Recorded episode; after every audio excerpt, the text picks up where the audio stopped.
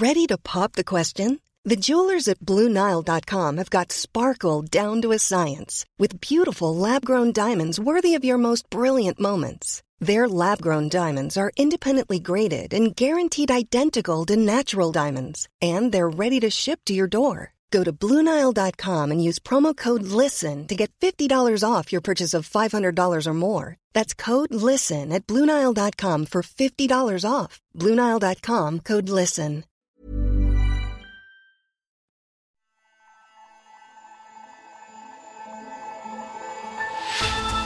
Hello, and welcome to Babbage from The Economist, our weekly podcast on technology and science. I'm Natasha Loder, The Economist's health policy editor. Coming up on today's show, how to talk to a science denier. People are starting to care about how scientists communicate their message because scientists realize that if they don't communicate it, somebody else will and they'll get it wrong. And they can just go back to their lab and be right, but the costs are incredible. And the tech behind the next generation of artificial limbs. The main goal for prosthetics is really just to be as lifelike as possible.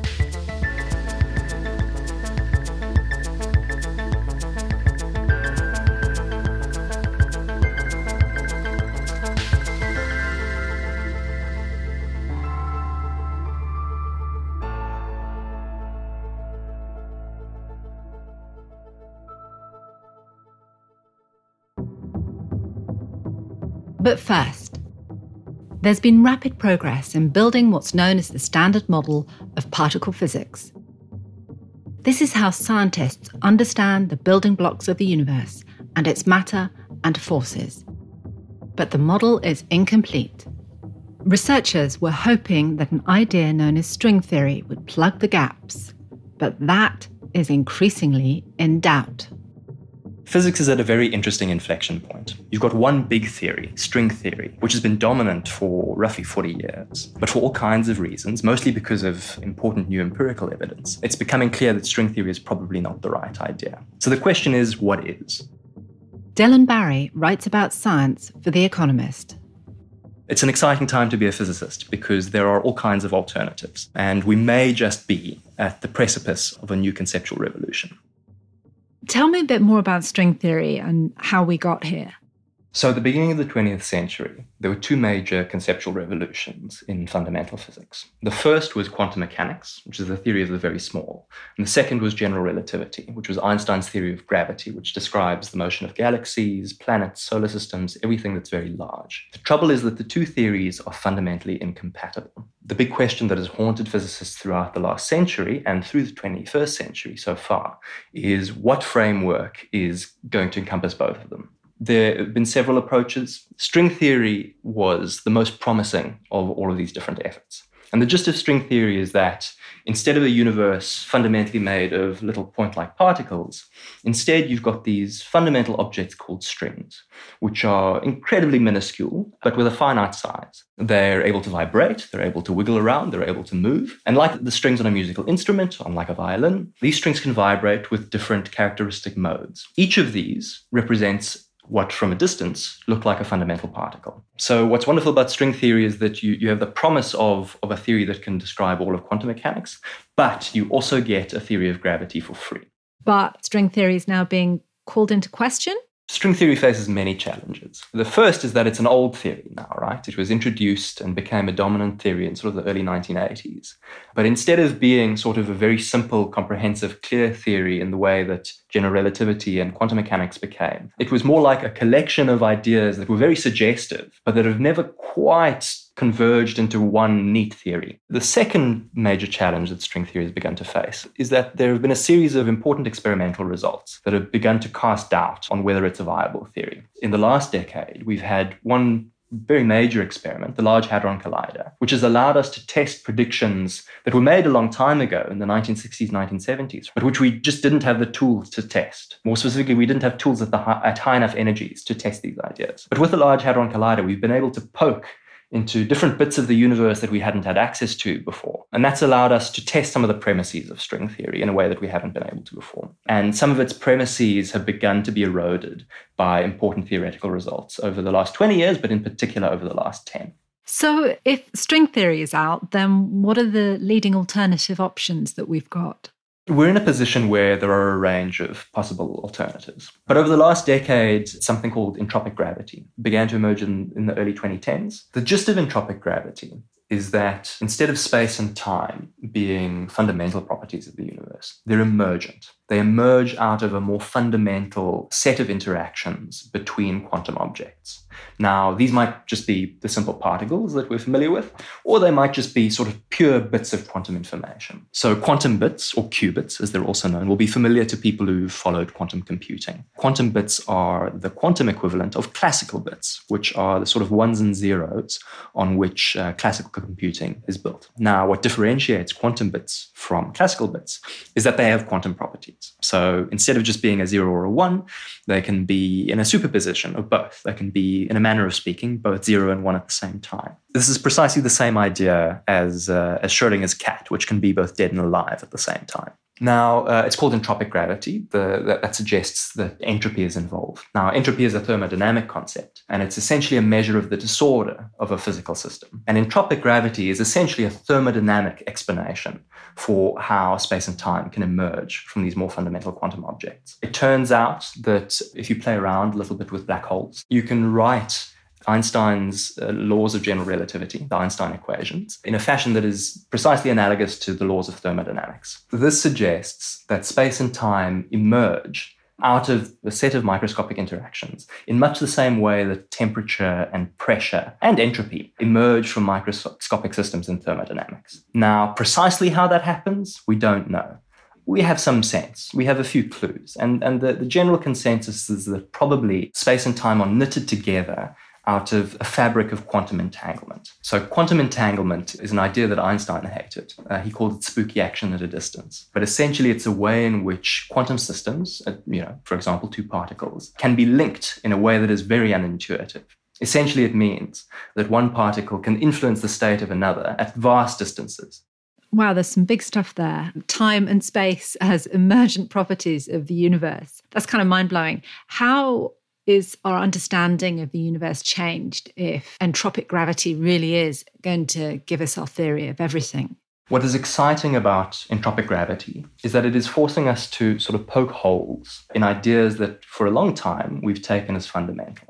In the case of entropic gravity, you know, we're, we're poking holes in space and time and, and in causality as well. There are some competing theories which also poke holes in sort of fundamental ideas like that probabilities need to add up to 100%. So the fact that we are being forced once again to really ask difficult questions is exciting and it's important. And it, it suggests that we're once again, if not on the right track, at least moving in a direction that will hopefully take us there. The big hope is that we're in a position similar to where physics was right at the end of the 19th century and the very, very beginning of the 20th century, before either quantum mechanics or general relativity. That is, we're at this moment where we've got a whole lot of problems. They seem pretty intractable, but we're on the precipice of something really revolutionary.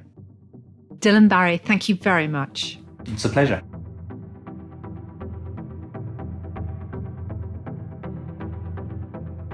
And you can read Dylan's report into the future of physics in the upcoming edition of The Economist. And if you'd like to add another string to your bow, why not take out a subscription to The Economist? For your best introductory offer, go to economist.com slash podcast offer. The link is in the show notes.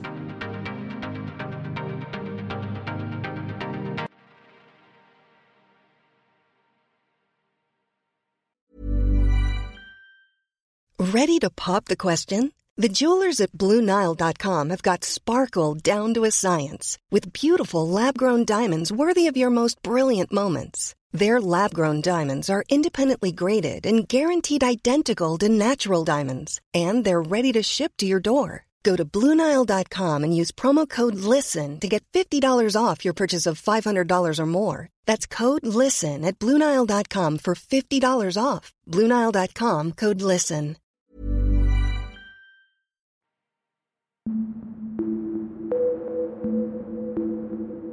Next up, The refusal to accept scientific findings is nothing new, even among scientists themselves.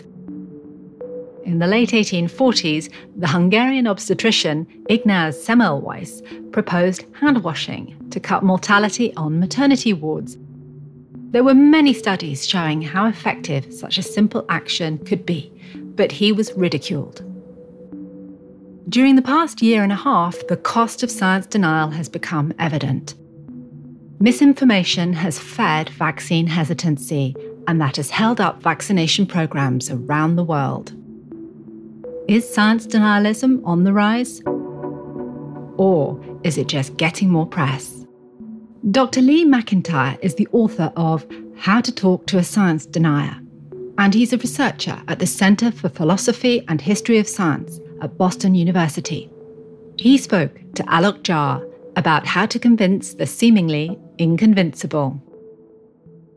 I think of a science denier as someone who is not willing to accept something that is the consensus view of scientists, almost always because it steps on some other thing that they would prefer to believe. Sometimes people think of science deniers as just being overly skeptical, you know, that they're they're not willing to accept anything without perfect evidence.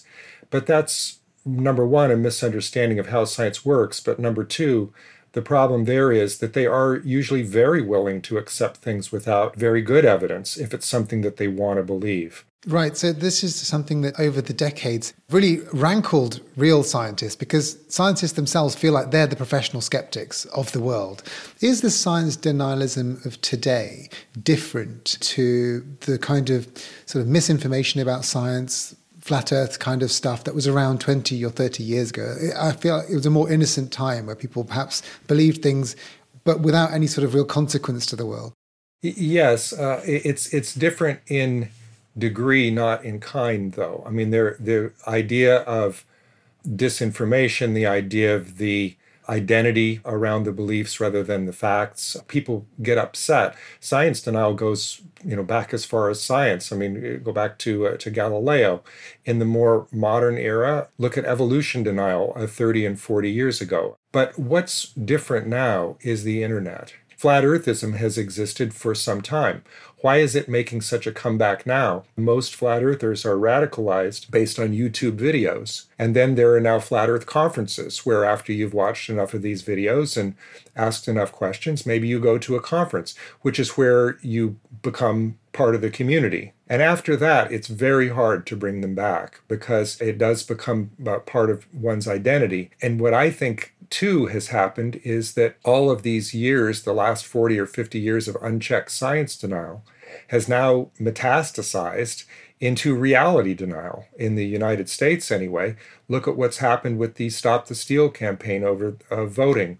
It, it's not innocent. Even the most innocent types of science denial uh, support a denialist culture. And I'm afraid that it's now a pretty virulent problem. I think what you're saying there strikes a nerve with many of us in journalism in that we used to think that as long as people could agree on the reality of facts, that you could have a debate around what those facts potentially mean and the ideology around them. But but people don't agree on what's real anymore. That that's what you're saying, isn't it? In some respects. Yes, and I see it in my mail. I had an exchange the other day with someone who was extremely upset with me. He claimed that there had been 10,000 deaths from the COVID vaccine. And I was calm and respectful and wrote him back and said, you know, look, number one, I think that that number is off. So, you know, please send me a link. And number two, even if the numbers were pretty bad, we're talking here, public health officials talk about relative risk even if there were deaths from the COVID vaccine, you have to balance that out against all the deaths from COVID if you didn't take the vaccine. And the response I got from him was very interesting. He said relative risk is irrelevant in this case because there have been no deaths from COVID. Okay, how do you argue with that? And that's just. I, I wrote him back and said, I understand that you don't trust the CDC and the American government, the American media, et cetera, et cetera. But do you really think that there have been no COVID deaths in Brazil or South Africa or India, that everyone in the entire world is in on this. And I never heard back from him. Well, well um, I mean, just it goes to my next question, which is to how do you start to persuade people who well, have those sorts of deep set beliefs? I mean, where, where do you go? Well, what kinds of evidence based strategies can you use? Because isn't it very hard to reason people out of positions that they've not reasoned themselves into? Yes. Yeah, jo- Jonathan Swift said that. That's terrific. It is hard. And I'm not going to say that it's not hard because it is very difficult to do and it doesn't always work. But there is enough anecdotal evidence out there to make it clear that some people do give up their denialist beliefs. And the way that they do so is always the same. It's always because of a personal engagement with someone that they either already trusted or grow to trust. And I find that fascinating because if you think that science denial is about facts and evidence, and you come in and you give your facts and evidence and they don't accept it, where does the conversation go? But if you engage them as a human being, preferably face to face, then you can listen and just show up and hear what they have to say. And that automatically begins to build trust. If you let someone talk, they're more willing to listen to you. And then you can work in some questions. Uh, questions work very well. You know, asking, well, what evidence would convince you? Do not lose your temper and don't be condescending because the person that you're speaking with is, in some sense, a victim of disinformation and they really believe what they're saying and they can be talked out of it perhaps if you approach them in the right way. How much responsibility do you think scientists should take because for a long time scientists didn't want to engage with people who weren't other experts they just were well i remember speaking to scientists 20 years ago at the start of my journalism career when there were debates around genetically modified crops going on in the UK, and I would speak to scientists, and they'd say, "Oh no, no, I can't be bothered speaking to you because if people are interested in the truth about genetically modified crops, then they just go and read the scientific papers." And I said, "No one reads scientific papers. Please help me explain to people that this misinformation that's going on is untrue." And you know, we live with the consequences of that in the UK today. There are no genetically modified crops here, so I, I just wonder how much responsibility should be shoved back towards the scientists. Things are changing now, I think, as scientists have begun to realize what's at stake, but we need more of it. One thing that's held scientists back for a long time is the thought well, number one, the thought, well, I can't be bothered, but also the thought, maybe I'm doing harm. Maybe I'm causing them to harden their position. That's not true. Scientists can do a lot more than they think. People are starting to care about how scientists communicate their message because scientists realize that if they don't communicate it, somebody else will and they'll get it wrong and they can just go back to their lab and be right but the costs are incredible. Quite surprisingly trust in science is, is high. Just you know as a profession the problem with science denial is that it's not just pushing back against evolution or the shape of the earth or covid it's undermining how scientists reason about everything, and that's why it continues to get worse. But there is a bright spot here, which is that scientists as a whole are trusted, and we can do a better job of pushing back against science denial if more scientists were out there in person and people knew them, because then I think they could be trusted even more.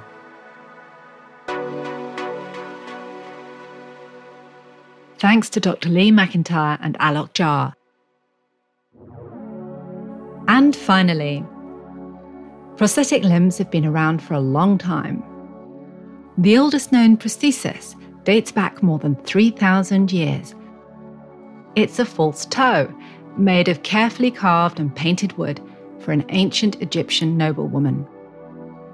In the Middle Ages, articulated limbs were forged from metal to enable knights who'd lost an arm to grasp a shield or hold their horse's reins. Today, though, limbs are commonly made using plastics and strong, supple fabrics, but the ultimate goal for designers is to make artificial limbs that behave exactly like the real deal. The main goal for prosthetics is really just to be as lifelike as possible. So, for a prosthetic hand, it not only needs to look like a hand, but it needs to feel and move realistically as well. Sona Popat is a science writer for The Economist it needs to be portable and it also would be helpful to be able to feel what the hand is feeling. So maybe not even just touch, but also maybe even temperature. And a lot of prosthetics that are available at the moment, they don't really tick all of those boxes. But a new prosthetic hand that's been designed by Gu Guoying and his colleagues at Shanghai Jiao Tong University in China, they think that solves a lot of these problems. It's portable, it's cheap, and it can be controlled by brain signals. And it can also signal back to the brain so that users can feel touch. That sounds absolutely amazing. What exactly is the hand made from? It's designed to mimic a real hand, not just in how it looks, but in also how it moves. So if you think about our fingers, they're made of three different parts with two joints to allow it to move. And so when they designed this hand, there's three pieces of rigid plastic with soft joints connecting them. So you get that same range of movement. And all of those fingers, and of course the thumb, are connected to a 3D printed plastic palm. The whole thing is covered in an elastomer, which is soft and flexible to mimic the skin. To connect it to the residual limb of the amputee, the socket will be customized so that it fits correctly and comfortably for the user. How does this artificial hand respond to brain signals? To be able to do that, the hand actually needs to be able to detect the nervous activity in the residual limb of the amputee. Current prosthetics try and achieve that, sometimes by implanting electrodes into the user's arm, but that requires invasive surgery and it also comes with infection risks. So Dr. Gu wanted to avoid that. So this new prosthetic hand instead does all of that communication to the brain from the surface of the skin. And of course, you have signals in the other direction as well. So there are touch sensors in the fingertips of the prosthetic, and the amount of pressure that they feel is decoded by this algorithm, but instead it tells electric stimulators placed against the skin to stimulate those nerves. And then the brain will detect that information and the user feels the sensation of touch. One of the things that really intrigues me is if you have one of these prosthetic hands, how does it feel compared to having a normal hand? Do we know? Dr. Gu, the lead scientist on the paper, he calls it a primitive touch sensation, so it may not be exactly the same as the way that a normal hand feels. And of course, this prosthetic, for example, has only one touch sensor at the end of each finger. Whereas if you think about our real hand and our entire bodies, the whole skin is one big touch sensor. So you can feel everything that you touch. So in that sense, the touch sensation will be different because you'd only feel the fingertips rather than something that presses against your palm or the back of your hand. But the touch sensation, it does work. One individual who tested it when blindfolded could identify which finger was being touched. So it may not be exactly the same as a real hand, but that's definitely progress. And how is the hand powered? A lot of prosthetics use um, electric systems where each joint is powered by a motor, but instead they use this pneumatic, so it's pumping air instead. And I think part of that would be because the materials might well be cheaper but also because the hand can therefore be a modular design. Not all of the components that power the prosthetic are within the actual hand. There's also the waist bag that's worn with it. And because of that, the hand ends up being a lot lighter. The prosthetic that will be worn on the arm will come in below 300 grams, which is half the weight of some of the other prosthetics that are available. And in fact, lighter than an actual human hand. The waist bag weight will come in at about 400 grams, but that means that there's less weight on the residual limb of the amputee. What kind of people are going to need these hands, and what sort of advance um, is this hand going to be over what they have available today? So there's around 5 million people worldwide with upper limb amputations, and that could either be someone who's born missing a limb or it could be someone who's lost a limb. And many of those, especially in developing countries, won't have access to prosthetics, especially prosthetics with this level of technology. And the advance is that as well as not needing the invasive surgery, this hand comes with a lot better dexterity than other prosthetics currently available to actually test this, researchers got two individuals with upper limb amputations and they had them try out this new prosthetic and another prosthetic that's available. And they put them through a series of tests. And those tests are actually commonly used in research into strokes and spinal cord injuries. And they found that generally this new prosthetic hand was just as good or even better than those alternatives, especially at handling those delicate objects. What sort of delicate objects did they look at? So, as well as things that are soft um, and easily broken, for example, a strawberry or a piece of bread that you wouldn't want to squish, especially if you wanted to eat it, that wouldn't be very enjoyable. And also interacting with individuals. So, feeling the touch sensation means that you can feel the amount of pressure that you are applying and adjust it.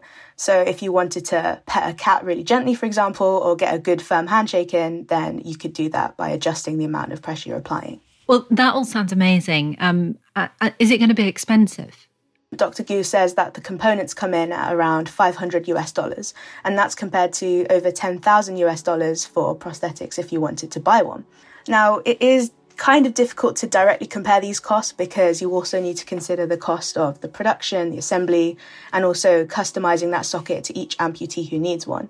But it looks like this will still come in a lot cheaper being able to feel that touch sensation, or if the research was even expanded to have more pressure sensors or detectors of temperature, for example, it could definitely change the lives of a lot of people who need those prosthetics.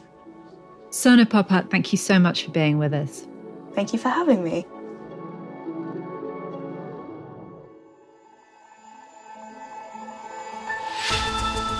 That's all for Babbage this week. Our thanks to Dylan Barry, Lee McIntyre, and Sona Popat. While you're with us, give us a rating on Apple Podcasts or wherever you listen. The producers are Amika Shortino Nolan, Abisoy Oshindaro, Jason Hoskin, and William Warren. The show was mixed by Carla Patella. I'm Natasha Loder, and in London, this is The Economist.